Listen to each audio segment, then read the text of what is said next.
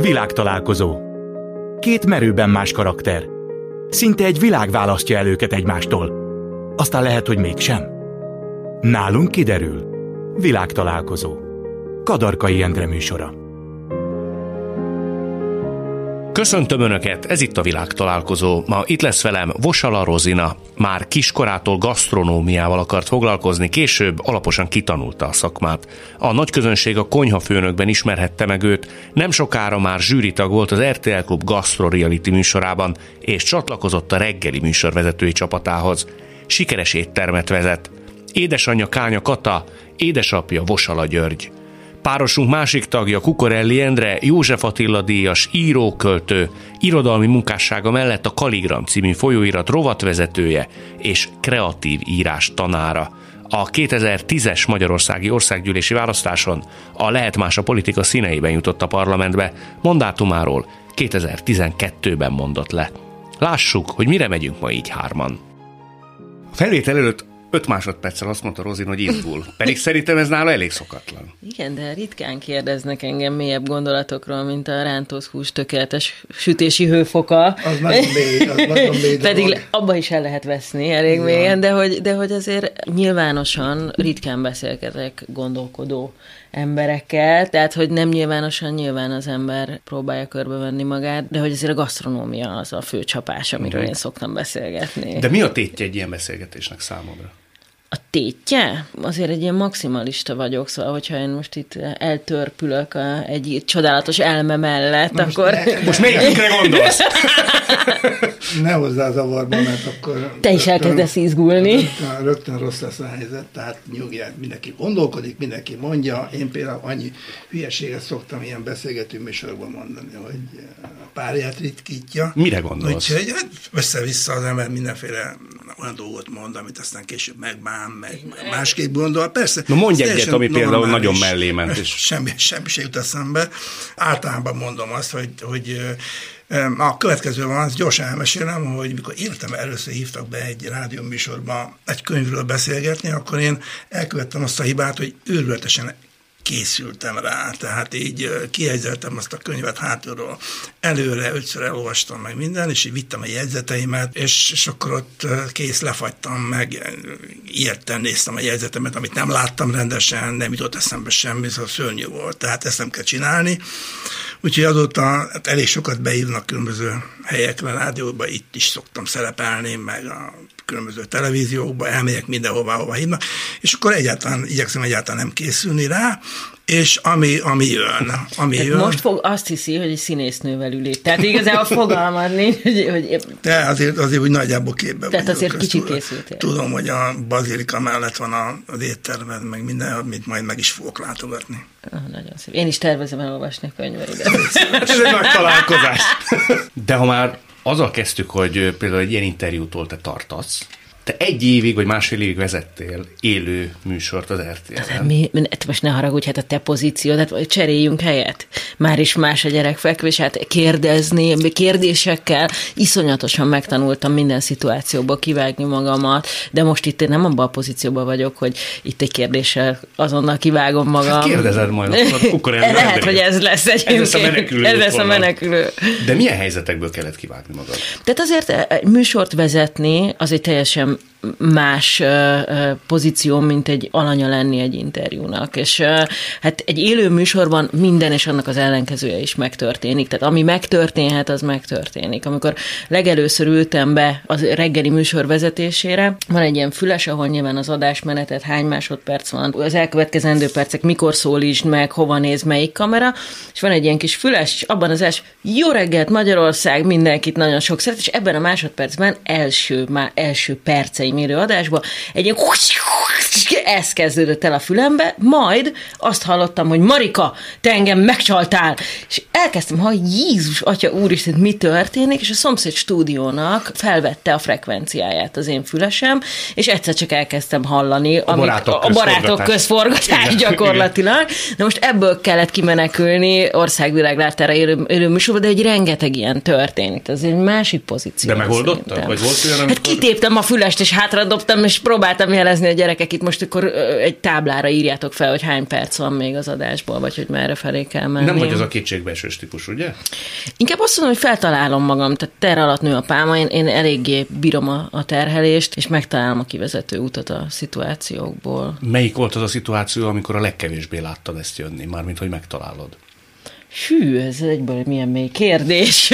Hogy, eddig hogy, altattam. Eddig, eddig, eddig az hatodik percig altattad ezt a, a, az életem. Hát figyelj, én, én azért... Um, melyik volt az a szituáció? Én szerintem, nap mint nap vannak ilyen szituációk az ember életében, amiből, amiből hirtelen nem lefagyni kell. Tehát ez a fight or flight, amikor bekapcsol az az idegrendszeri állapot, amikor az ember vagy megküzd a kartfogú tigrise, vagy elszalad előle. Volt, Én... hogy te elszaladtál? Volt, nyilvánvalóan volt, amikor... Az mi múlik, hogy valaki szembeszáll, vagy elszáll? Felméred a, az erőviszonyokat, uh-huh. és rájössz, hogy a kartfogú tigris fog nyerni, akkor futsz. Tehát akkor fut az ember. De egyébként ez... De most nagyon metaforikusan beszélsz, valami jó kis zaftos Persze. történet. Zaftos történet. Fogunk szerintem szaftos történetekről okay. beszélni. Nekem mindenféleképpen a külföld az egy nagy kihívás volt mindig. Tehát, hogy én nagyon sokszor próbáltam meg elhagyni Magyarországot, és egyszer se jártam siker sikerrel, mert hiszen itt ülök még mindig. Az elmúlt tíz évben eh, feladtam ezt a próbálkozást, és eléggé itt beleültem az itteni életbe, de szerintem az is valahol egy, egy elfutásnak egy része, hogy én, én nagyon próbáltam kint megtalálni a helyemet. Mi elől futottál? Hát most vissza lehet itt bármeddig menni, de szerintem akár az a, az a idézőjeles teher, amit mondjuk a szüleim rám raktak, a, és, és ez nem tudatos az ő részükről. Tehát nem biztos, hogy ők rakták. Lehet, nem, ezt én biztos, hogy magamra raktam, uh-huh. tehát hogy példát mutattak, édesapám ez egy őrületesen nagy menő üzletember volt, édesanyám színésznő volt, mind a kettő eszméletlenül exhibicionista, tehát ezt nagyon élték azt, amiben ők voltak, és, és szerintem én éreztem egy olyan típusú elvárást, hogy én ezt vagy megugrom, vagy pedig egy bukott embernek fogom magam érezni egy életen keresztül. Nyilván ezt most már sok év terápiájában feldolgoztam ezt a történetet, de, de hogy szerintem én ez, ezelől akartam külföldön találni egy B-verziót. Hogy ott saját jogon érj el valamit. Igen, ta, igen, lehetséges. Mi volt a határvonal, amikor ezt elengedted? Mihez kötöd? Az egy organikus dolog volt igazából. Azt éreztem, hogy itt, itt nekem nagyon mennek a dolgok. Tehát, hogy azt éreztem, hogy egyrészt megtaláltam, hogy mit szeretnék csinálni, tehát a vendéglátás és a gasztronómia az egy biztonságot nyújtott, ez a, ez a világ, amiben én mozogtam, ez egy biztonságot nyújtott, és, és azt éreztem, hogy én ebben sikeres tudok lenni, és elindultam. Én nagyon kristálytisztán láttam egészen mostanáig az életemet. Tehát, hogy így visszatekintve azt gondolom, hogy tudatos volt az egész, ami mostanáig történt történt, és, és itt van egy ilyen... Ebbe, ebbe egyébként nagyon hasonlítunk, ha lehet ilyet mondani, mert én is több ízben le akartam lécelni, tettem ilyen kísérleteket, és aztán nem, nem jött össze, hogy Meddig mondjam. Jutottál?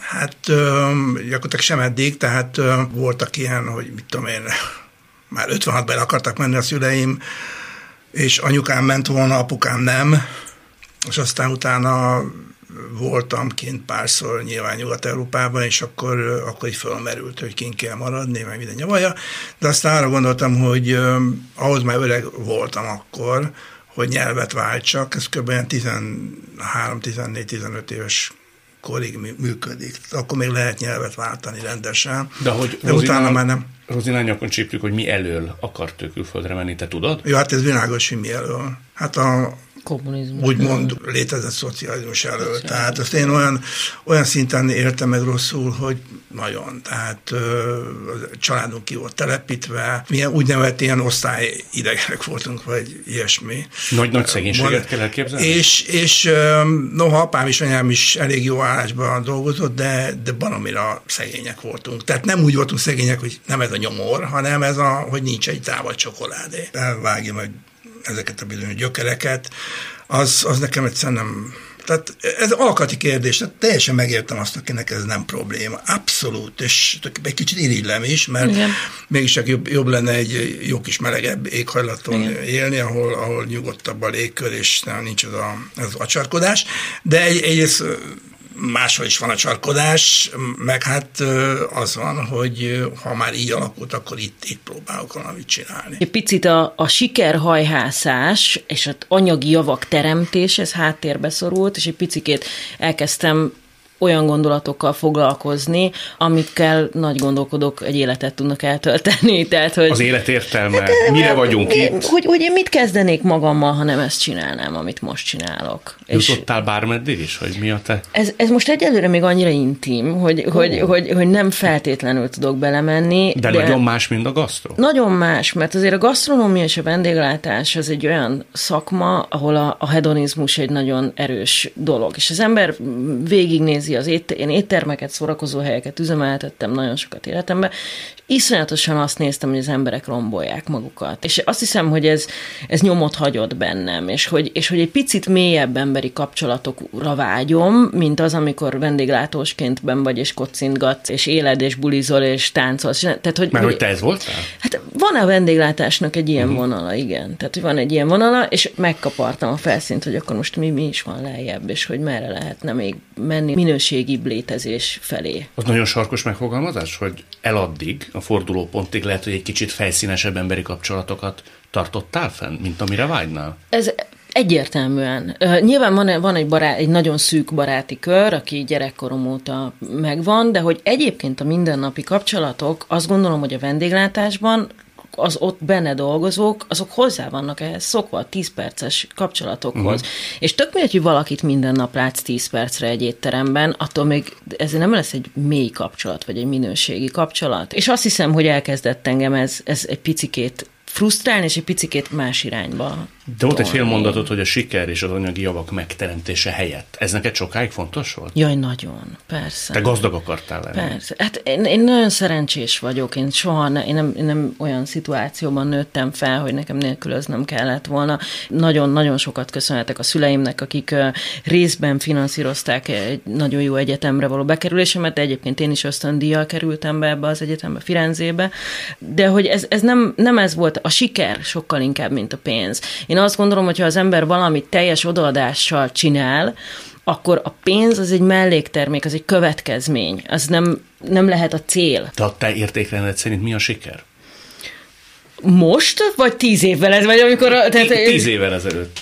Tíz évvel ezelőtt egy, egyértelműen a hírnévnek a köze volt ehhez. Igen? De, te híres akartál Én nagyon, persze. Tényleg? Hogyne, én nagyon. Tehát igen. aki a tévébe szerepel, én újságokban. Persze, hát én ezt, én, ezt, én ezt kitaláltam, ezt az egyveleget, hogy én, én egy híres, pedig akkor még nem voltak Magyarországon híres séfek 20 évvel ezelőtt, de hogy én a gasztronómiában híres leszek, tévéműsort fogok csinálni, és lesz egy éttermem, ahova ezért fognak járni. Ez 14 évesen el is mondtad Tizen... a papádnak. Így van, én ezt 14 évesen előadtam. És szó szerint ezt? Szó szerint ezt. Ő mit mondott erre?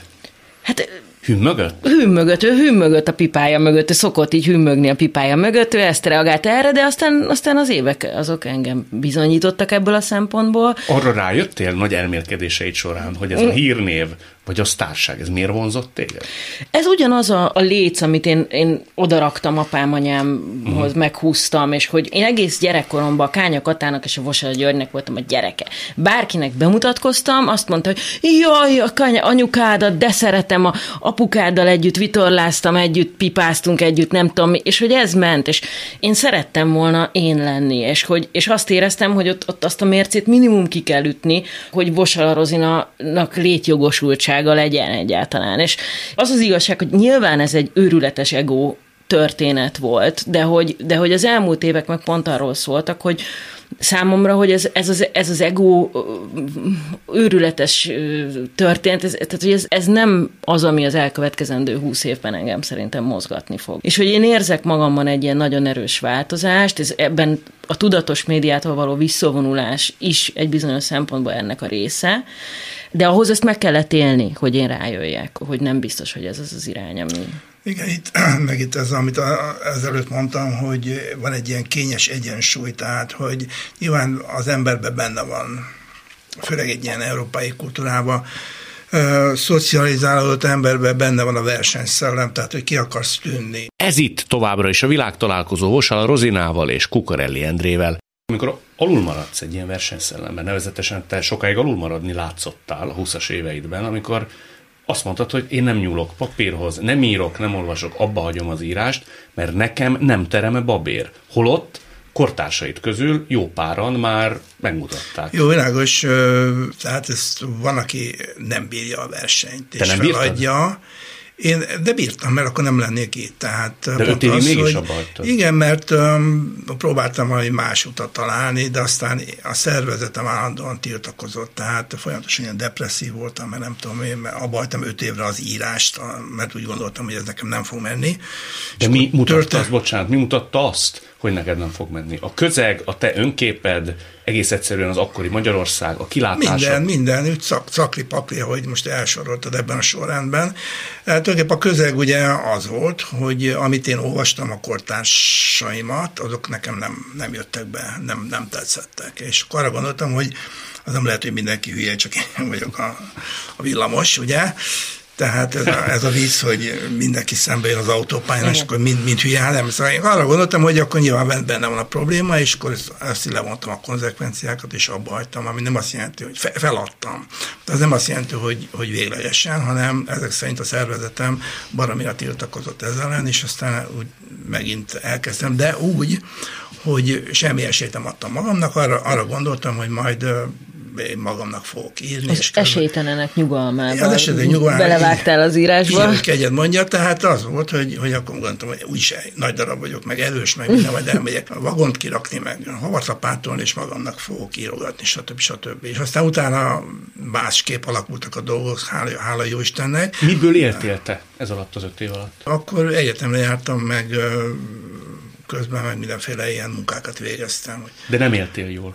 Úgy általában nem nagyon lehetett jól élni, kivéve a gyevi bírót, kivéve aki jól élt, de hát persze akkor ilyen olyan volt, hogy ami pénzt szereztem, nem tudom, segédmunkákból, vagy diszletmunkás voltam a Madárszínházban, és azt hazaadtam az anyámének, hogy ne szóljanak bele, mert ők, ők a legjobb jó indulattal is engem le akartak beszélni erről az egész vágyakozásomról, az irodalom, meg ilyesmi után, ezt mondták, hogy, hogy nézzek szem, úgyse fognak föl. Az egyetemre először az, az volt, akkor fölvettek, akkor stb. stb. De a legjobb jó szándéka, tehát nálunk egy ilyen majom szeretet volt a családban, és egyébként ez is hozzá hozzájárult ahhoz, hogy én nem, nem léptem le, mint ahogy te is elmondtad, hogy ez is, ez is benne volt, hogy a szüleiddel jó, jó érzelmi kapcsolatban voltál, nálunk is rendkívül erős volt ez a majom, majom szeretet. Tehát ők a legjobbat akarták, amikor engem le akartak beszélni a vágyaimról, de a pénzt, azt, amit kerestem, azt hazat, és akkor volt még ilyen barna színű 50 forintos, az nektek már nincs meg, tehát ilyen papír 50 forintos volt, barna, és azt hiszem, hogy Tózsa György volt rajta, és akkor azt így szépen így ketté hajtottam, és akkor megint kettébe, egy ekkorára összehajtottam, és betettem a farmeremnek így a far zsebébe, és egyáltalán nem költöttem el, tehát hetekig. És akkor egyszer csak eszembe jutott, hogy úristen, mi van azzal az 50 forintossal, és akkor így kivettem, és ugye el volt így, sose felejtem, el volt így a, a ennek az összehajtott pénznek a, a teteje, el volt így, így, így ki volt fényesedve az üléstől. Na, ilyen, ilyen körülmények voltak akkor. És, és azt elmulattad, vagy mit csináltál? Nem tudom, azt aztán már felváltottam be, hogy nehogy tönkre menjen. A lényeg az, hogy aztán meghoztam azt a döntést, hogy mégis, hogy elkezdem ezt csinálni a saját nem létező szakállamra. Hát körülbelül ez, ez volt. Tehát amikor te másodszorra neki fogtál, és, és sikeres is voltál, ott már nem voltak elvárások az írásod, tehát saját magadnak se azt mondod, hogy voltak elvárásaid az írásoddal kapcsolatban. Tehát, hogy ez a teher ez leesett a, az írásról? Ő, természetesen, mint te is szépen elmondtad, én is rendkívül hiú gyerek voltam akkor is, és szerettem volna én is persze úgymond akceptálódni. Szerettem volna, hogyha ezt a mások akceptálják, magyarán publikálni, tehát megjelenni nyilvánosság előtt, stb. stb. De amikor rájöttem arra, hogy ez nem fog nekem menni, akkor, akkor elkezdtem teljesen úgy, úgy csinálni, ahogy nekem jó. És ez tulajdonképpen ez hatott, vagy ez, ez vált be. Tehát a pillanatban, hogyha te meg akarsz felelni, Igen. és a legtrendibb akarsz lenni, a leg, pont azt a cuccot veszed föl, ami, ami elő van írva, ami De akkor, nincs tétje? Akkor, akkor vesz a legmulatságosabb. Érdemes megnézni a régi régi filmeket, a 70-es évek filmjeit, ugye? Ugye ezeket az akkori színészeket felöltöztették a legup-to-date-ebb cuccokba, és azok a leg, legnevetségesebbek ma. Az, azokon tudunk a legjobban vigyorogni. Tehát nem kell, tehát meg kell próbálni, amennyire csak lehet magadat adni, hogy is ilyen szépen kifejezzem magam. Tehát Igen, de annyi... azt csinálom, ami, ami jön belőle, és akkor tehát meg kell próbálni autentikusnak, őszintének lenni, és akkor ez esetleg hat másokra. Igen, de annyiban szerintem nem engedted el te ezt a megfelelési kényszert, hogy én úgy hallottam, hogy egy-egy kritikába te de facto belehalsz. Hát nem egészen van így, hanem én nagyon a kritikai kritika híve vagyok, tehát abszolút azt azt akceptálom a művészeti életben, meg máshol is természetesen, hogyha ilyen nagyon keményen beszélünk, és őszintén beszélünk egymás dolgairól, meg mindent. Tehát nagyon is a kritikai kritika híve vagyok. Az ad hominem, tehát a, amik a személyedet bántják, vagy azt támadják, és nem a, a produktumodat, az, amit amiben belehalok, hogy úgy mondjam. De hát abban abba, abba mindenki belehal. Hát azért, mert nem, mert egy mimóza lélek vagyok, ahogy anyukám mondta. Azt mondja anyukát, hogy mimóza azt, lélek? Azt mondta anyukám szegénykém, hogy én, én vagyok, én mimóza vagyok, mikor ezt először hallottam, akkor így föl is kaptam a, az agyvizet, de aztán rá kellett jöjjök, hogy tényleg van benne, nem látszik rajtam, mert úgy, úgy nézek ki, mint egy ilyen öreg futbalista, de, de nagyon érzékeny. Túl érzékeny. Kicsit túl, túl érzékeny. Persze, hogy fáj, hogyha, hogyha bántanak, kinek nem fáj egyébként. De ez érzelgőséggel is jár? Ja, még érzelgős is vagyok, odáig, odáig mennék el, igen. Szóval mi, el tudsz apámtól, mi, igen, abszolút. Tehát, De mi? Mit tudom én, a leg, leghülyébb dolgokon. Most nem vagyok egy síró pityogó, nehogy ne essünk ebbe a... De azt gondolom, hogy miért... Tehát ellenállni ezeknek a dolgoknak nem nagyon érdemes, is nem nagyon tudsz, a másodszor meg, meg túlfárasztó. Rozita az a típus vagy, aki inkább erősnek mutatod magad? Nincs sem, hogy mutasd hát, a gyengeséget? Szerintem ez, ez mindenkiben egy védelmi rendszer. Tehát, hogy, hogy abban az nagyon fontos lenne, vagy legalábbis nekem önmagammal szembe fontos, hogy lássam, amikor ezt csinálom. Hát nyilván uh-huh. persze az ember erősebbnek mutatja magát, de ez a váram, ez a fal, amit felépítesz. És abban a pillanatban, amikor ez nem tudatos, akkor az nagyon a visszájára sülhet el, mert túlvédekezik az ember, túlvédekezik, és ezáltal egy, egy, egy hatalmas tér képződik közte, és, és egy csomó lehetőség vagy ember között. Viszont abban a pillanatban, hogyha ez, ez tudatossá válik, és te, te rádöbbensz, amikor a véde, védekezésed beindul, akkor adott esetben ezt lehet puhítani, és én azért az elmúlt években azon dolgoztam, hogy ezt puhítsam, ezt a dolgot, mert hogy nekem, nekem én eszméletlenül, de hát ez, a, ez, ez félelmekből táplálkozott ez a, ez a védelmi rendszer. Szóval ezt úgynevezett érzelmi, érzelmi kultúrát, ami, amiben kicsit ilyen deficitesek vagyunk, már mint ebben a, a mostani helyzetben. Ezt fejleszteni is lehet. Tehát itt arról van szó, ugye, hogy van egy ilyen nagyon-nagyon brutális attitűd nagyon sok, sok családban, hogy például nem érintik meg egymást, nem ölelik meg egymást, nem adnak egymásnak puszit, stb. Nagyon jó, jó történeteim vannak etéren. Már nem és a saját családodból. Nem, nálunk, nálunk majdnem, hogy az ellenkezője volt. Apukám mellett nem lehetett elmenni, úgyhogy ne adjak egy puszit. Akkor megsértődött. Ha nem adtál? Ha nem adtam. Megsértődött. Ez Igen. és stb. stb. De hát tanítottam például, most gyorsan elmondom, szexárdon elég sokáig, és akkor ott ilyen nagyon helyes falusi lányok, meg fiúk is voltak, de főleg lányok, és akkor így, mikor láttam, hogy ilyen üveges szemmel néznek, mert annyira fáradtak már, akkor próbáltam majd feldobni az órát. Egy pár puszival? Ölelés.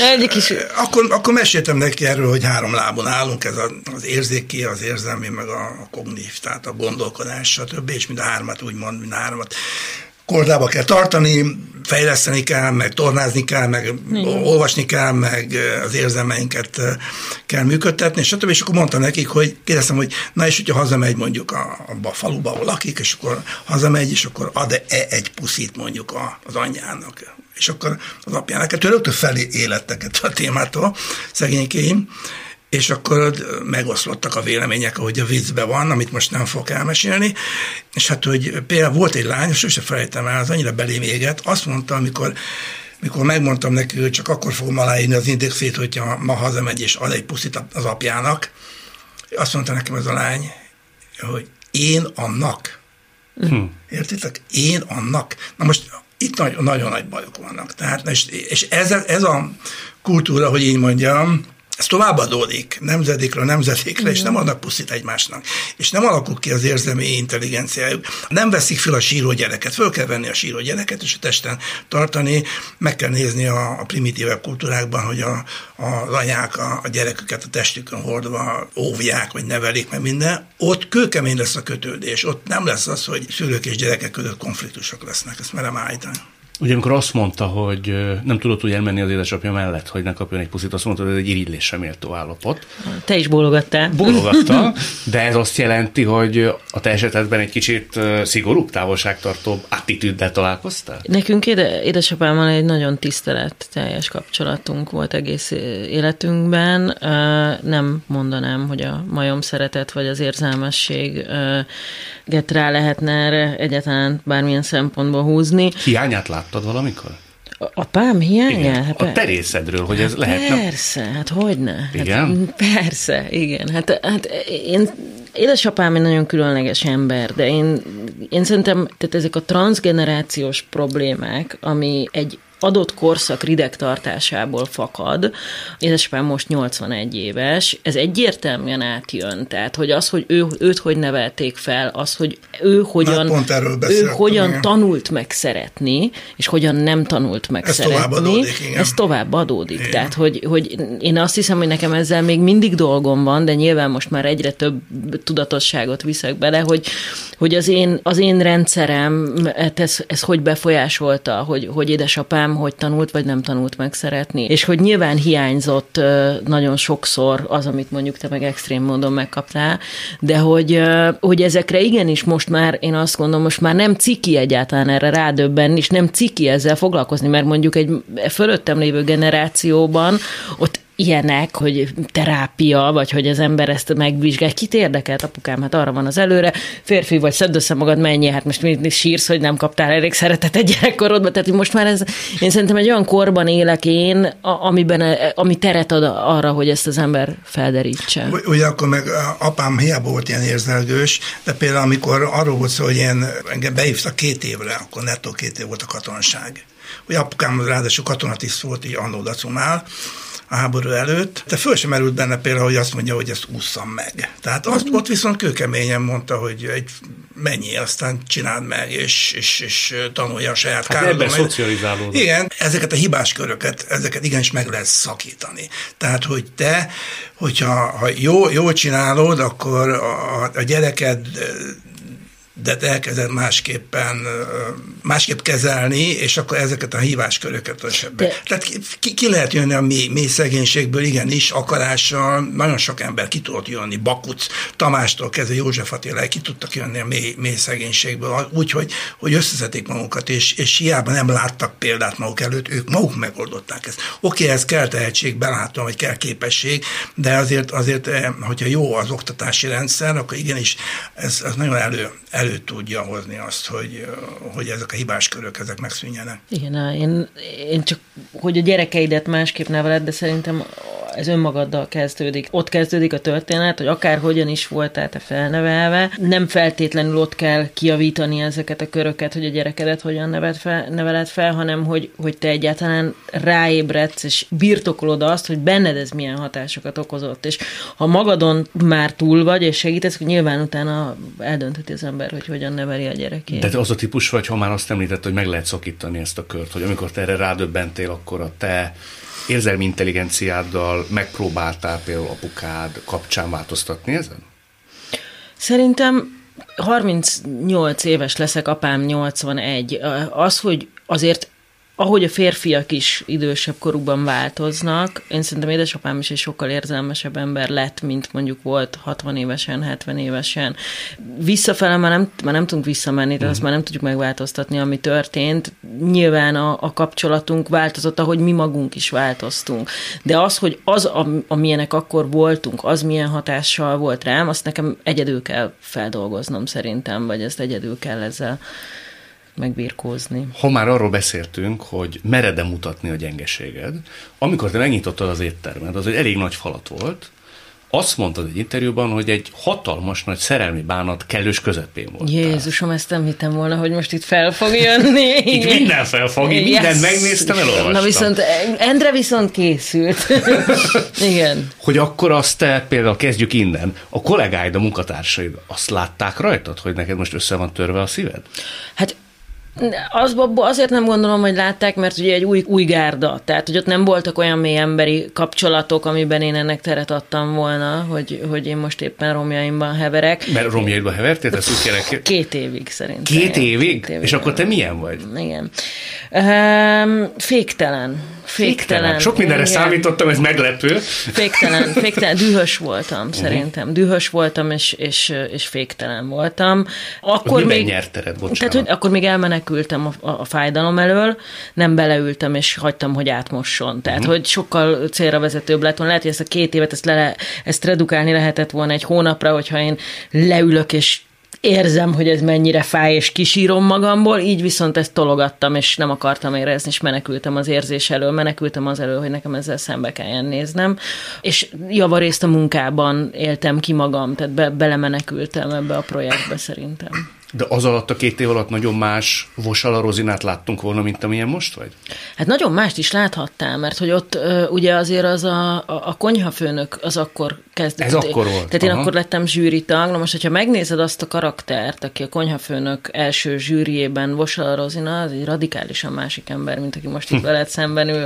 És ebbe nyilván rengeteg minden beletartozik, de az is beletartozik, hogy én ott éppen szenvedtem, és nekem nagyon fájt. Uh-huh. Csak nem, nem voltam hajlandó ezzel szembenézni. Nem is vagy az a típus, aki ezt megosztja valakivel? Tehát a saját belső érzelmi viharait? Akkor még nem voltam. Akkor nem, akkor, akkor ugyanez a védekezé, tehát lezártam, hogy elzárok bármilyen esélyét is annak, hogy én sérüljek, a saját érzelmeimet is ott lezártam. Az volt, az, azt, talál, azt találtam a megoldásnak, hogy egy olyan oldalamat vettem elő, aki dolgozik, a munkában találja meg, aki elfoglalja magát, leterhelem magam, hogy időm se legyen érezni. És mi volt a kioldó mechanizmus, amikor hirtelenjében ez úgy... Egy új erre... szerelem. Ja, egy új szerelem? Ó, értem. Igen, Azt hittem, hogy kibeszélted magadból, és akkor Hát az új szerelemnek. Az új szerelem, és kellett a két év, a gyász év. Gyász két év, igen. Kellett. Azt mondta rólad egy pályatárs nőd, vagy nyilatkozta valahol pontosabban, mert nem nekem mondta, mint találtam egy ilyen, egy ilyen interjút, azt mondta, hogy a modern mai magyar irodalom kaszanováját úgy hívják, hogy Kukorelli hmm. Nem tudtam, kivel ülök. Igen, hát ilyenkor az ember nem tudja, hogy mit lépjen, tehát hogyha... Csak őszintén. Nem, szerintem egy tök, tök normális csávó vagyok, aki így, így szeret hölgyek társaságában lenni, most nagyon egyszerűen szólva, és hát nyilván, mivel nem nősültem meg annó dacumál, ezért aztán voltak, voltak kapcsolataim azért a Casanova és a Szeretek nőtársaságban lenni, az hogy mondjam? Ja, a Casanova is szeretett nőt, nőtársaságban lenni. Igen, csak az egyik azért egy erőteljesebb kontúrokkal dolgozó férfi ember. Jó, tehát sportot sose csináltam ebből, tehát uh-huh. ezt így kijelentem. De kétségtelen, hogy nagyon izgat ez a, ez a téma. Írtam is róla könyveket, meg minden. Úgyhogy um, hát most ezt, ez egy ilyen olyan image, amit rád nyomnak, és akkor akkor te nem tudom, menekülj előle, vagy vállald föl, ilyen csúnyán mondjam. Volt, amikor zavar, de most már egyáltalán nem, nem zavar, hogy A hiúságot soha nem legyezgette? Hát mondom, hogy aki nálam hiúbb, az, az, az lopcsal és hazudik. Tehát hát akkor... a hiúságomat nyilván legyezget a, ezek a dolgok, minden ilyen úgymond, még olyan típusú ilyen kétes elismerés is, mint ami, ami ebben a szintagmában meg, megfogalmazódott. De hát mondom, szóval ambivalens vagyok ezzel a dolggal. Ezerszer hallottam, gondolhatod.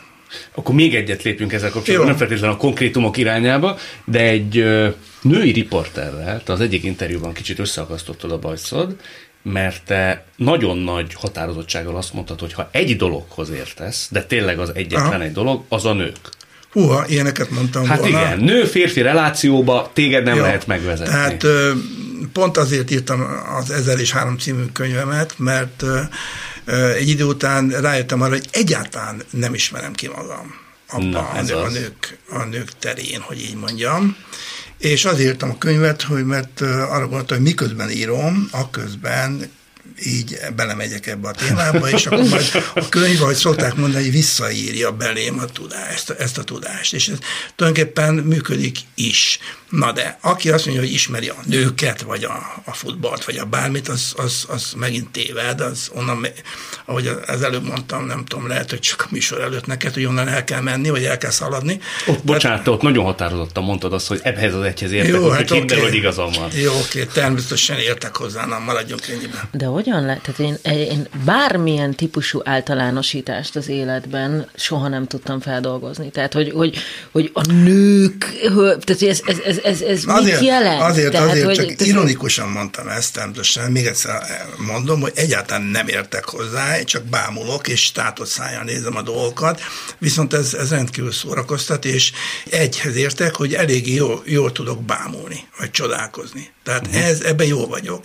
És tudom, hogy mind. Tehát akkor a nők bámulásához értek. Igen, a nők bámulása, a nők, ahogy csodálkozáson ért, ez, ez, ez, ez, tényleg értek, és ez, van is egy, egyfajta, ha tetszik, nagy, nagy képűen mondva, egyfajta érzékem ehhez a dologhoz, tehát a nők bámulásához. A nők, a nők bámulásához. Hogy kell jól bámulni? Hogy kell? Hát, majd megmutatom. Mutasd meg most! Bá!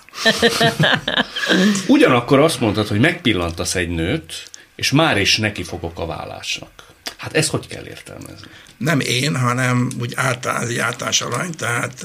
De ezt te szereted ezt a mondatot? Igen, ez ilyen elég jó mondat. Igen, igen, jó mondat. Tehát tulajdonképpen ilyen a kegyed, említette ezt a ezt a szerelmi bánatot, tehát ez ilyen sajnos, hogy abban a pillanatban szerelmes lesz az ember, akkor már rögtön el kell kezdeni, ez nem így megy, ez csak egy elvi dolog, az lenne jó, hogy az ember rögtön már tudná, hogy ez, ez efemer, pillanatokat fog elmúlni, De vagy jó átalakulni. Tudni? Nem jó tudni egyébként, nem mondom, hogy jó tudni, vagy rossz tudni, csak tisztába kell vele lenni, hogy tehát nem, nem érdemes lug, lugot inni a, a szerelemért, és ugye ez a híres, hogy a cselérányok lug, lugot ittak a, a szerelmes, meg a cselét fiúk, meg minden, minden fiúk, nagy fiúk is, meg kisfiúk is okosak és buták, ugye öngyilkosak lesznek a szerelemtől, tehát vagy a szerelem miatt, vagy a csalódó szerelem miatt, stb. stb. Ez teljesen érthető, mert a szerelem az egy, egyfajta elme, elme állapot, hogy nem mondjam, hogy elmebaj, nagyon jó elmebaj, baromi jó, de, de egy veszélyes elmebaj Igen, is. de igazán szerelmesnek lenni nem csak teljesen naivan lehet? Tehát, hogy, hogy beleengedni magad ebbe az elmeállapotba. De onnantól kezdve, hogyha te már tisztában Persze. vagy a vállással, megakadályozod egyáltalán a, Jó, az elmeállapot kialakulását. kívülről, tehát mint leíró valaki, író ember, írtam ezt a mondatot, hogy meglátsz egy nőt, és rögtön neki fogsz a vállásnak, tehát ez egy ilyen nyilván egy olyan belátás, hogy legjobb lenne, hogyha mindig, mindig az evidenciába tartanád azt, hogy, hogy oké, okay, most baromi jó, meg tök jó, meg így, meg úgy, meg, de, de bár, bármikor az egész Igen, csak szerintem elmehet. így nem lehet szerelmesnek lenni. Tehát ez, ez kizárja a, a, a Én, szerelem. E, teljesen egyetértünk, így nem lehet szerelmesnek lenni, én csak azt mondom, hogy aki, aki ezt nem tudja, az az történik, ami velem is történt különben, talán nem két évig, de volt egy olyan eset az életem, amikor egy fél évig így, így gyakorlatilag halott voltam. Tehát egy ilyen kataton állapotban voltam, és dolgoztam rajta, meg minden, de, de szinte nem tudtam, és reménytelennek is éreztem, hogy én kijöjjek ebből a kataton helyzetből, tehát el akart ütni mindenféle autó, mert nem, nem, nem tudtam gyorsabban menni például. Tehát akármennyire akartam, nem a testem ellenállt, mert ugye le voltam így bénulva ettől hm. a dolgoktól. Most ez, ez, ez, nem lehet kikerülni, ez egy ilyen antropológiai, tehát minden emberben benne levő ilyen valami, ez a úgynevezett szerelem. Ez, ez hány évesen ért téged ez a ez, ez annyi, mint, mint 30 éves voltam, vagy uh-huh. annyi, mint te vagy. Köszönöm, a 30 jól esett. Na. hogy jötték ki belőle? Úgy, hogy hát ez hosszú. Szóval úgy, hogy találkoztam vele. Azzal az, ille- igen?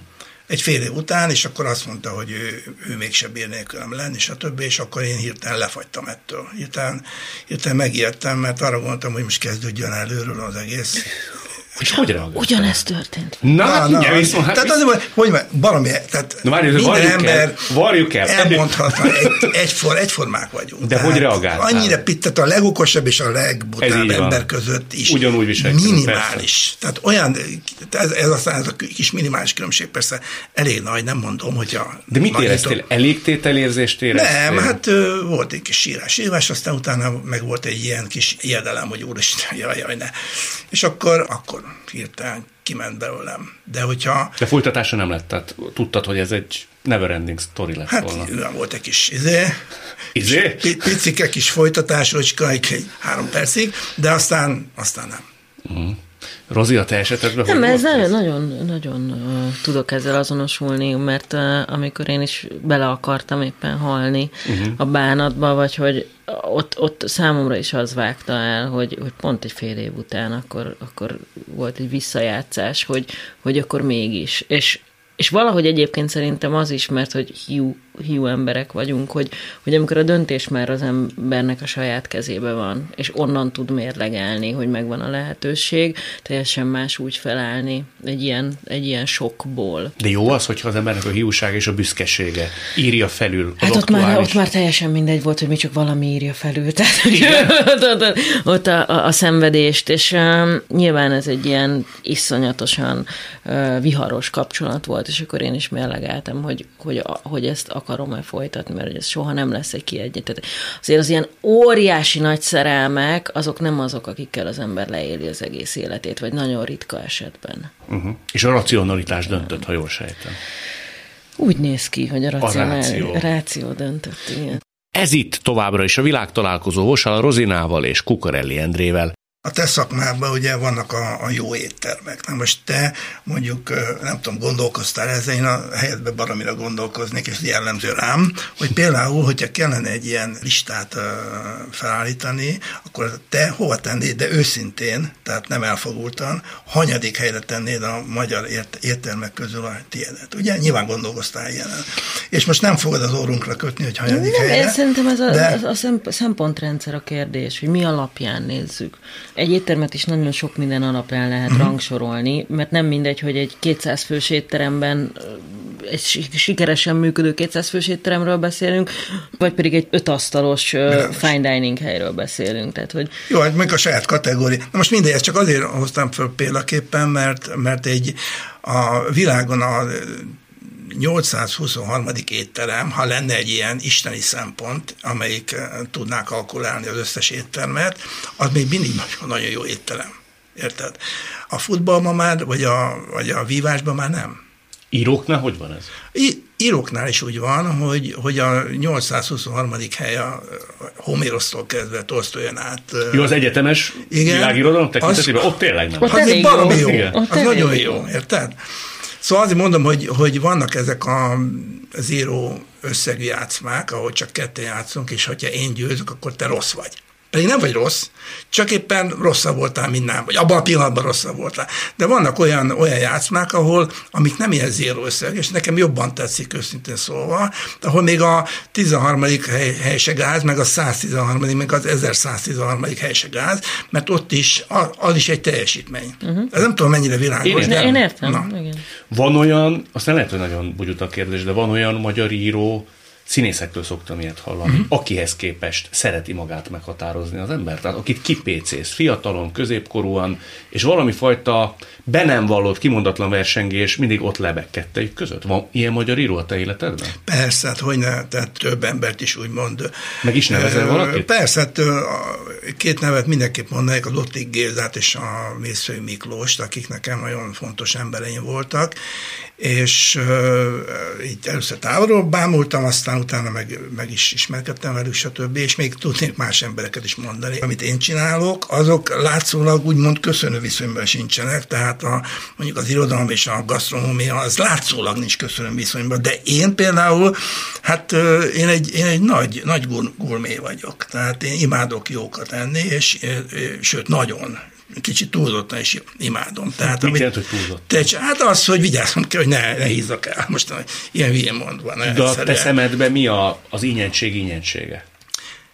Hát az, az, hogy mit tudom én mi. Tehát anyukám főztjétől kezdve a, a legkülönbözőbb ilyen gasztronómiai érdekességek, amikkel szembe jövök, és amik, amik leterítenek engem, és, és ahol, ahol érzem azt, hogy, hogy itt tényleg több, több ez, mint az, hogy most rakjuk el a hasunkat, meg minden, hanem... Te csipegetsz, arról... vagy falsz? Mind a kettő. Uh-huh. Tehát Szóval van egy mennyiség, amit, amit bebírok termelni, de ugyanakkor meg szeretek itt csipegetni is. Szóval szerintem elég, ebben viszonylag elég jó vagyok, tehát viszonylag jó. És viszonylag plurális vagyok. Nagyon, nagyon kevés dolog van, ami, ami megrettent meg ugye azt mondjam, azt köszönöm szépen nem, de, de még ott is hajlandó. Szerintem még a el tudnék menni elég, elég messze. Extrém. Talán kutyahúst azt nem ennék, de, de azért elég, elég extrém, vagy most... Extrém vonalakban. Extrém vonalakban. Igen. Én nekem én tarantulát is ettem már. Te azt is ettél? Az fogadásból elvesztettem az valami a fogadást. Rák, vagy, vagy az valami... Tarantul, pók. Pók, pók, pók, pók, pók, pók ezt akartam mondani, pók. Hú, pókot. És milyen volt? Miért nem? Ezt csak fejben kell eldönteni. Tehát ha, ha, ha csukott szemmel valaki Igen. azt mondja, hogy harapjak rá, akkor egy egy rántott csirke darabkát ettem volna. Viszont Igen. abban a pillanatban, ahogy látom, hogy a tányéromon egy pók van, a hideg futkos a hátamon, és természetesen ez, egy, ez agyban dől el. Ez a történet. Én nem sokszor néztem ezt a Cele vagyok Mencski innen című műsort, amiben szerepeltetek. Nem nézted vissza? Nem, egy, egyszer sem néztem De miért nem nézted vissza? Hát ugye meghatár, második lettél, jól emlékszem? Nekem nagyon, tehát hogy, hogy az ott, ott az egóm ment el. A Mert nem az első lettél, mi? Nem. nem is ez volt a probléma, hanem hogy tehát én, én azt egóból elvállaltam ezt a, ezt a celeb vagyok menskinen. Azóta nagyon sok hasonló típusú műsorra mondtam nemet. Ja, ez uh, még, bocsánat, az a korszak volt, amikor híres szerettél volna. Igen, ez még az a korszak értem, volt, amikor értem. híres szerettem volna lenni. Uh, és, és, és egy, egyébként egy nagyon, izga, nagyon jó élmény volt, és nagyon, egy nagyon-nagyon extrém élmény volt, de én, én volt, vannak benned, amiket így szégyeltem. Melyik részét? Hát például? így sok mindent szégyeltem. Egyet mondj. Volt ennek a műsorkészít, tehát volt ennek egy olyan része, ami, amiben én, én kényelmetlenül éreztem magam. Tehát, hogy a Csicsolinának a jelensége, és az a szórakoztatás, a, a, a, az a hang, amin keresztül ők szórakoz, ő szórakoztat, vagy az a, az a gondolatiság, én ezen nem annyira tudtam ott azonosulni, és akkor néha én úgy megkérdőjeleztem, hogy nekem itt van-e helyem, vagy én nekem ezt el kellett vállalnom, jó-e, hogy elvállaltam.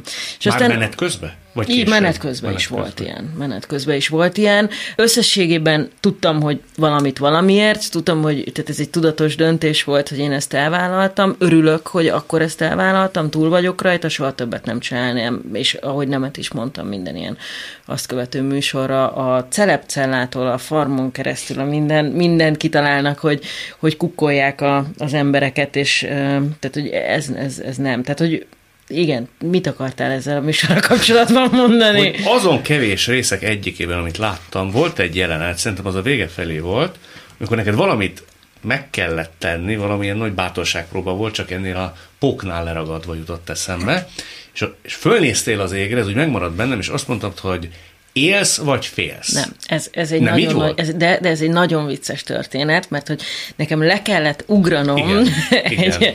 egy 70 méteres szakadékba. Tehát ez úgy képzeld el, hogy két hegy között van egy iszonyat több száz méteres szakadék, és ki van feszítve egy ilyen ö, damil, vagy nem damil, lehet egy drót, te rá vagy kötve egy hevederrel a közepére, és te beugrasz. Van egy szabad esésed, majd egyszer csak megfeszül a kötél, beinog, és akkor te szépen ott inoksz, be, bejössz a közepére, és akkor leeresztenek a, a dologba. Jó esetben.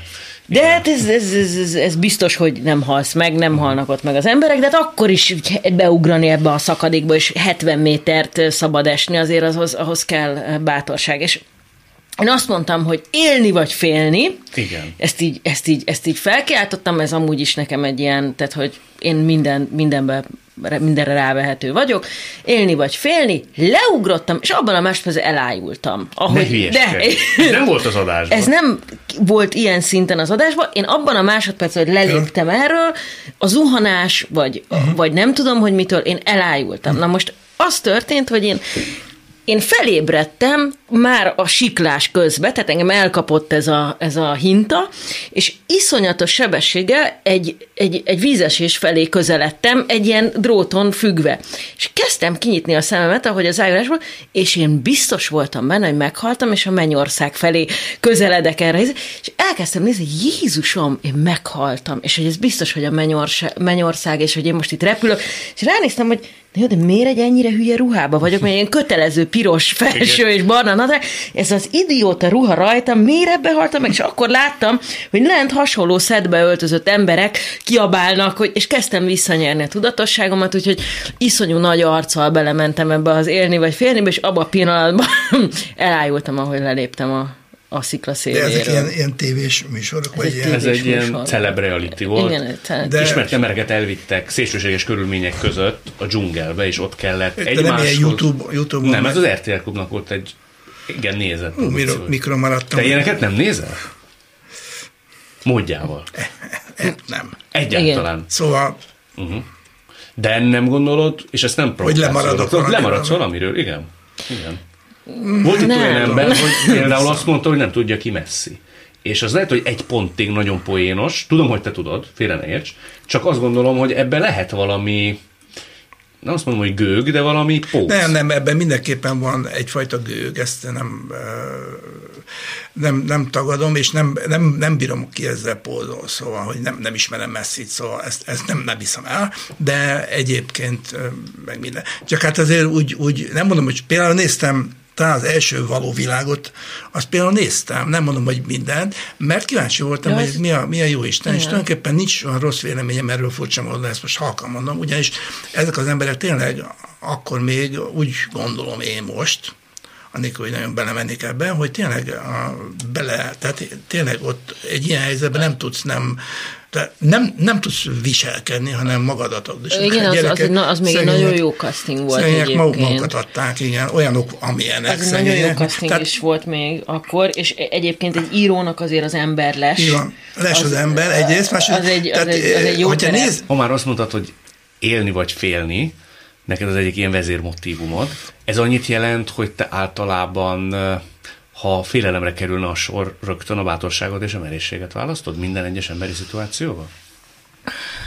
Um, igen, most már azt hiszem, hogy én, én nagyon fiatalon a, a félelemmel uh, megbirkóztam, és, uh, és egész életemben uh, képes voltam felülkerekedni. A fél, hogy kell fél, rajta félelemmel. felülkerekedni? Ez, ezt, nem, ezt nem tudom tanítani, tehát hogy ez, ez egy ösztönös dolog, de hogy én én, én szerintem egész életemben kacérkodtam és játszottam, mert hogy volt egy találkozásom a félelemmel, amin én felülkerekedtem, és utána már nekem könnyű volt.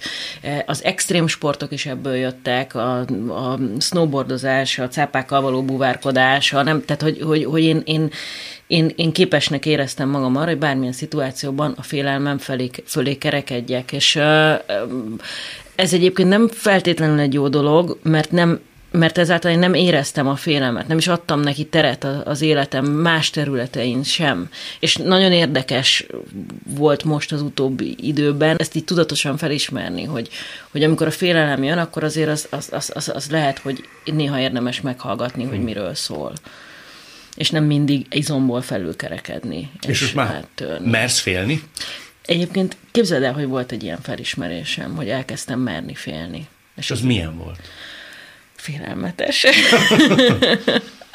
Félelmetes. De, de, egy, de, egy, de egy, egy, egy oké. Okay. Tehát a félelem, ez egy emberi, ez része. Tehát, tehát nem lehet félelem nélkül élni. Most a Rozinát és Kukorelli Endrét látták, hallották. Nagyon köszönjük. Köszönjük. Köszönjük szépen. Világtalálkozónkat nem csak hallgathatják, de végig is nézhetik. Iménti beszélgetésünk hamarosan már látható lesz YouTube csatornámon is. A mai adás létrejöttében köszönöm Varholik Zoltán és Egyi Gábor segítségét. Találkozunk jövő szombaton itt, a Klubrádióban. Viszont hallásra! Jövő héten ugyanebben az időben két új világot, két új karaktert mutatunk be önöknek. Világtalálkozó. Kadarkai Endre műsora.